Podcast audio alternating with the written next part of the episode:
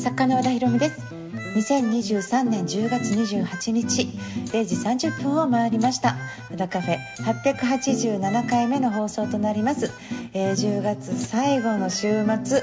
ハロウィンです。今年の渋谷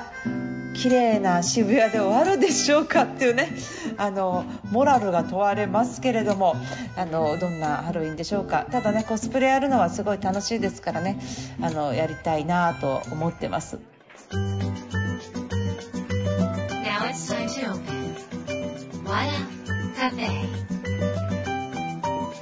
改めまして FM 富士をお聞きの皆さんこんばんは。和田カフェのオーナー和田博美です。あの以前ですねコスプレを、えー、スタッフとみんなでやった時があってで私がテーマを秋葉原のオタクっていうテーマにしたんですよね。で秋葉原のオタクのテーマで明日はコスプレをして、えー、やってくれって言ってで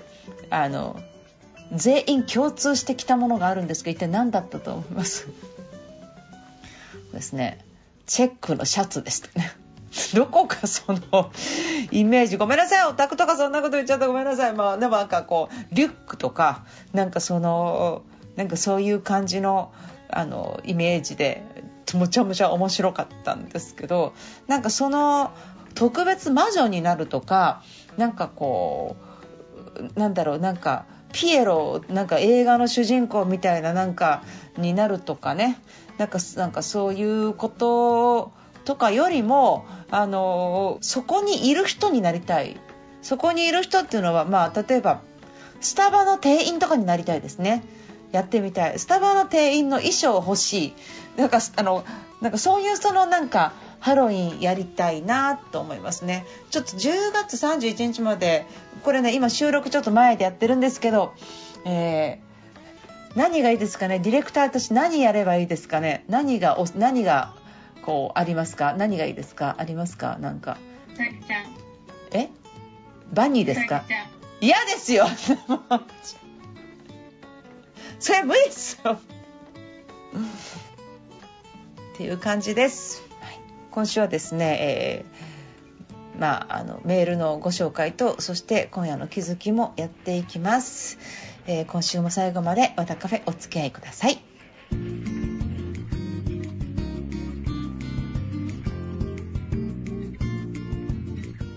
LO でトワイライトをお送りしました。和田博美の和田カフェ。番組に届いたメールをご紹介します。ラジオネームエミさんです。和田さんこんばんは、えー、小説それでも会社は辞めませんを読み始めています。私は育休中で来年1月に復帰予定です。日頃自分の時間がない中大好きな本からも遠ざかっていましたが和田さんの3年越しの小説が出ると聞いていたのでとても楽しみにしていました。えー、私も仕事を辞めたい辞めたいと思って嫌な上司のことで頭がいっぱいになってた時期がありました。福田はじめに自分の新入社員の頃と重なる部分があり一緒に苦しくなったり当時を懐かしくなったりと早く読み進めるのがもったいなくもありこの小説を読む時間が自分と向き合うひとときになっています。今は子育ての日々ですが会社に復帰する日まで大切に読み進めていきたいと思います。素敵な小説ありがとうございます。追伸舞台化希望です。あと来年の宝物の舞台絶対見に行きたいと思います。ということでエミさん本当にありがとうございます。大切に読んでいただいて、えー、早く読んで2回2回読めばいいかな。ざーっと読んで2回目読むっていうのがもう一番ベストな読み方かなと思うんですけれどありがとうございます。な結末知りたくないってありますよね。なんかなんかねそのありがとうございます。みんなそうやってゆっくり読んでくださってるのかななんて思いながらいきたいと思いますが。えー、っとですねあの感想をいただいてますが、まあ、これ先週でもお話ししましたけど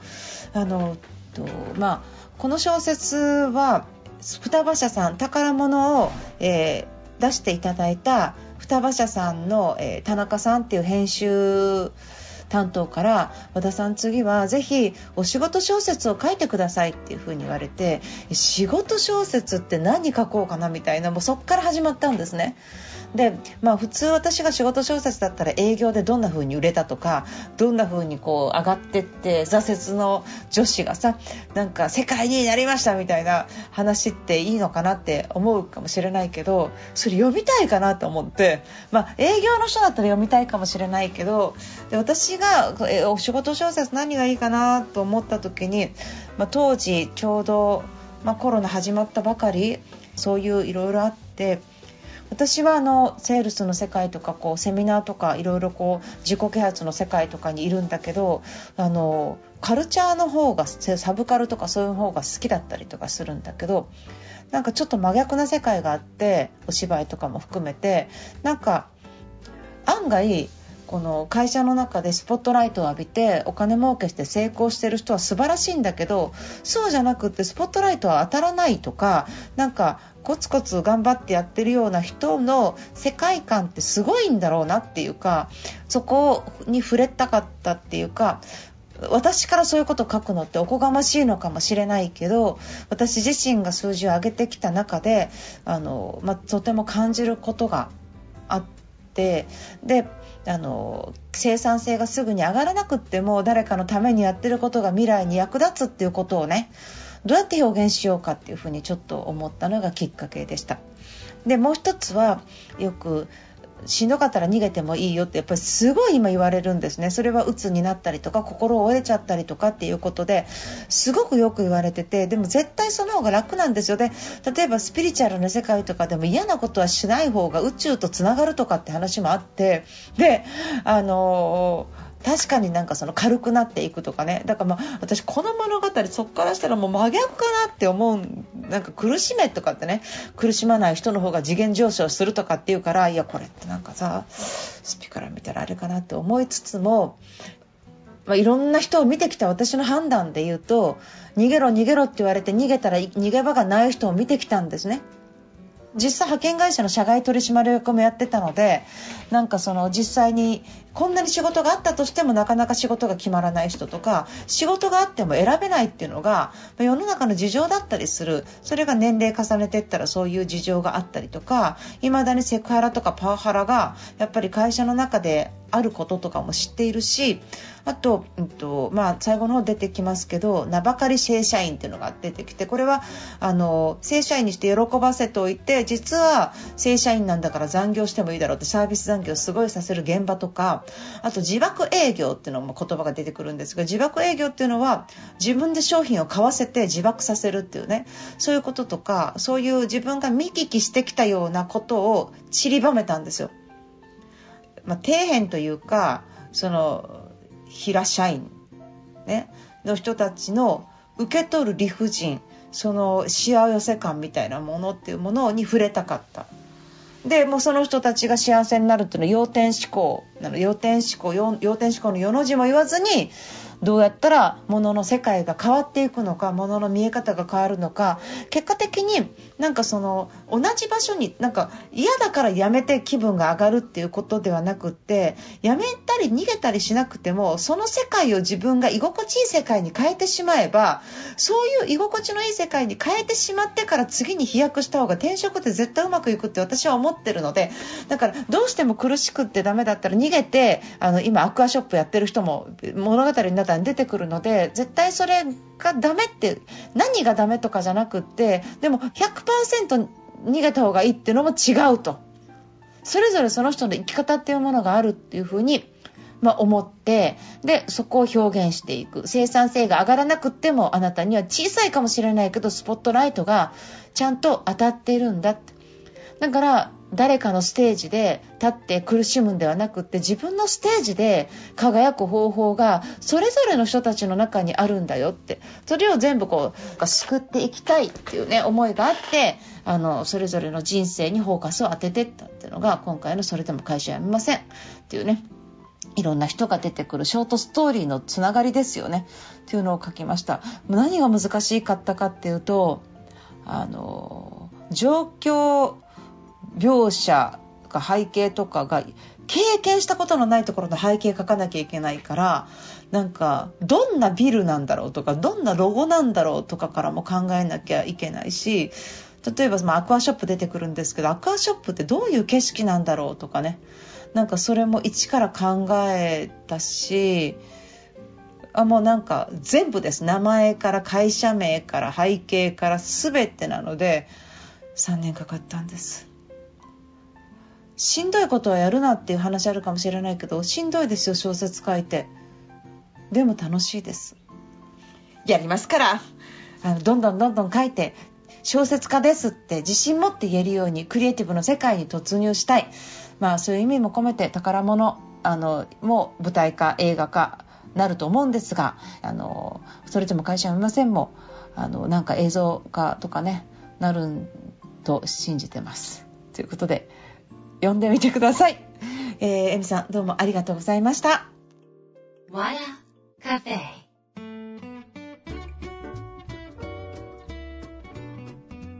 クリープハイプで四季お送りしましたさてここからは今夜の気づきをお届けしますえー、っとっていうそのえっとの話なんですけどラジオであの特に生放送とかね私がよくえっと使うからあのディレクターは切ってくださってるんですけどラジオ業界とか、まあ、お話をすること例えば講演会とかいろんなところでおいてもえっとってあまり使わない方がいい傾向があるんですよね。100%じゃないけどなんでえっとに変わる言葉はないかとかそういうそのええー、っとみたいな言葉を嫌うじゃないですけどあまり称賛されない言葉？こいつ話下手だなとかなんかこいつほんとすぐ言葉出てこなくて頭の回転悪いんじゃない？みたいななんかそういう感じで言われることが多くって、まあ、特に私なんかラジオなんかやってますからまあえっとはあんまりみたいなね。っていう感じなんですけど私あのこれに関してはえー、っとえー、っと推奨派なんですよ。えー、っと推奨で和田博美よくえ、っとって言うぞみたいなねであいつ本当話すの下手だな OK です。あいつに話すのラジオ OK です言言ってください。であのセールスの世界で、まあ、コンサルとかを、ね、やってる時ねあの、まあ、普通営業スクリプトって言ってスクリプトっていうのはこう台本みたいなものを作るんですね。でお客様こう言ったらあのこういうこう言ったらこういう。でそういうのって割と無駄な言葉をバーってこう省いていくですよ綺麗なこのゴミ取りじゃないけどお客様あの今日は、えどうも来ていただきありがとうございました。これって何種類あるんですか？3種類ですみたいなねこうやって何種類あるんですか？えー、っと3種類ですのこの「えっと」が切られちゃうっていうかまあそのできる限り切るでそれをねこう、まあ、やって、まあ、セリフをそのまま覚えた人がどうなるかっていうと完全な丸暗記したロボットみたいになるんですよ。で人間のリアルな話し方って脳内でやっぱりいろんなことを考えたりとかするんですね。でその考えてるって何かっていうと相手のための時間だったりするって私はすごく思うことが多いんです。でそれはその質問に対してとかその状況に対してもしくは相手と自分にね考える時間を与えるとかこれ私もこれ考えるからあなたもこれ考えていいよとか物事ってやっぱりそのせっついてどうのこうのっていうことじゃないでしょ？ね、あの例えば奥さんがね旦那さんに「今晩何食べたい？焼肉」ね。なると「今晩何食べたい？えー、っとそうだなうん。ハンバーグかな？どっちが自然？みたいなですね。で「今晩何食べたい？あ何でもいい。今晩何食べたい？お茶漬け。今晩何食べたい？えー、っと、そうだな、お茶漬けかな？どっちが愛情あるかっていうと、その質問に対して、そのえー、っとって言ってるのは、頭が悪いとかじゃなくって、ちゃんと受け止めて私は脳内で考えましたっていうサインだと私は思うのね。だからそのなんかこう効率よく会話をトントン進めたらいいっていう話を考えやすいかもしれないけどお客様から何か質問されたらえー、っとそうですねってちゃんと相手の質問を心で受け止める時間って必要だと思ってるその時に私はスクリプトそういう台本の中にえー、っとってだから入れるんですよあえて。で和田さんなんでこんな入れるのかと。あのーとかも入れたりしますね。そうっすねって悩んだりとかも全部入れたりする。でこの普通だったら、えー、ゴミ取りのように取られてしまう言葉。要はこんなのいらないでしょ。これがなくったって伝わるでしょっていう風にあのまあ消えてしまう。あったのにさもなかったように綺麗に取り除かれる。もちろんそれが綺麗に取り除かれれば YouTube のようにストンストンストンと話が展開していくし聞きやすい。っていう風になるんだけどあの YouTube とかねものを見るっていうのはそうでいいかもしれないけどコミュニケーションってそういうものじゃないと私は思う。で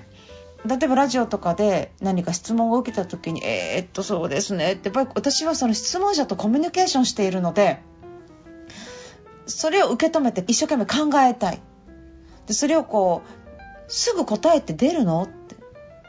これって私こういうことで悩んでるんですよ。そうですか。その悩みに対してお答えします。何々さんはこうこうこうでこういう感じで思われてると思うんですけど、その時に私もこういうふうに思ったことがあって、私昔にこういうことがあって、だから今こういう状態かもしれませんが、こういうふうにやったらいいんですよっていうふうにパってええとって言わずに言う場合と私こういうことで悩んでるんだそうですか。こう何々さんこうこうこう悩まれてて大変ですね。うんいろいろ考えてみると、えー、やっぱりそうですね。いや、うん、私もこんなもんですけど、ってえるの。なぜかって言ったら一緒に悩まないとって思うんですよね。一緒に悩みたい。自分が誰かに相談した時にそんな悩まずにポーンって答えが来るのが嬉しいかそうだよね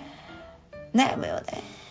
えー、っとねどっちがいいかなやっぱなそうだなやっぱり、うん、やっぱり和田さんだったら、うん、A がいいかなって悩んでもらいたくないって。どっちが私のドレス似合いますか ?A。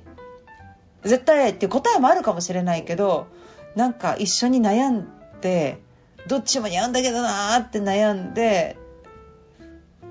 欲しい時もあるじゃないって。あと、そうですね、どうですか、うーんとって時に、えー、っとねって言ってる時に相手に考える時間を与えることもできるんですね。トントントントン喋り続けてたらなんか話がどんどん展開していって特にセールスの場合追いついてないっていうことがあるのにそうですねこちらの商品すごくいい商品なんですけどえー、っとどっから話そうかないい、えー、話がいっぱいあってちょっと順番迷っちゃいますけどそうですね。杉山さんだったら多分この商品からの特徴からお話しした方が一番、えーピタッてくると思うんでっていうともうその目の前の人だけのプレゼンテーションになる。でこういうことがやっぱりステレオタイプ的にねこれはいらないとか、まあ、その既成概念的にそうだっていうことを私は避けている。で案外それがこうえなんでですか？なんでこんな無駄な音が入る？無駄な音ではなくってその雑音みたいなものとかそのバグみたいなものの方が人の心に届くことがあるんだよっていうね、まあ、特にセールスの世界では私はそういうふうに思っているのでその一緒に考える時間があればいいかなっていうその、えっと、よくなんか接客とかでねあの昨日すごいかっこいいホテル渋谷のトランクホテルってかっこいいホテルだったんですけどかっこよすぎて店員もか働いてる人もかっこよすぎるんですよ。で働いてる人がピアスつけてておしゃれですごいかっこいいのでかっこいいくってピアスつけ何かこのファッションも素晴らしいもううわかっこいいなおしゃれだなっていう人たちって時々冷たい人いてトランクホテルの中で時々冷たい人いてこれなんかできませんか？ってあ今ね無理ですね。とかねなんかすごい倒的にすぐノーっていう。であそこもうちょっといいんだけど接客がって噂よく聞く。でもいいから行くんですけどなんかその時にね例えばこれちょっと今時間早く入れませんか？とかここちょっと人飲んでてもいいですか？ってあちょっとここお使いになれないんですよ。ここ置いていただいたら困るんですよ。わかる。その時にねえー、そうですか。ええー、ちょっと待ってくださいね、うん、ちょっと掛け合ってみて。あすいませんでしたっていう間があったら納得するの。ダメでも同じダメでも。なぜかっていうとダメなんだけれどもその人は私のために考えてくれたっていう時間で人はそれが許可されるとか OK になるとか自分の思い通りになるっていうことで癒されるんではなくって相手が自分のことを少しでも考えてくれたっていうところで心が癒される。その癒しを与えられるっていうの中にエイトがあるっていうね。エイトの紅葉みたいなね効果紅葉っていうのがあるっていうふうに私は思ってるんですけどまあこれは私の独自な考え方にはなるんですが皆さんがどう思われるかはちょっと考えようですが私自身は相手が考える自分が考える相手のために考える時間っていうのは決して無駄ではないっていうふうに思ってるんですけどまたご意見あったらお聞かせください。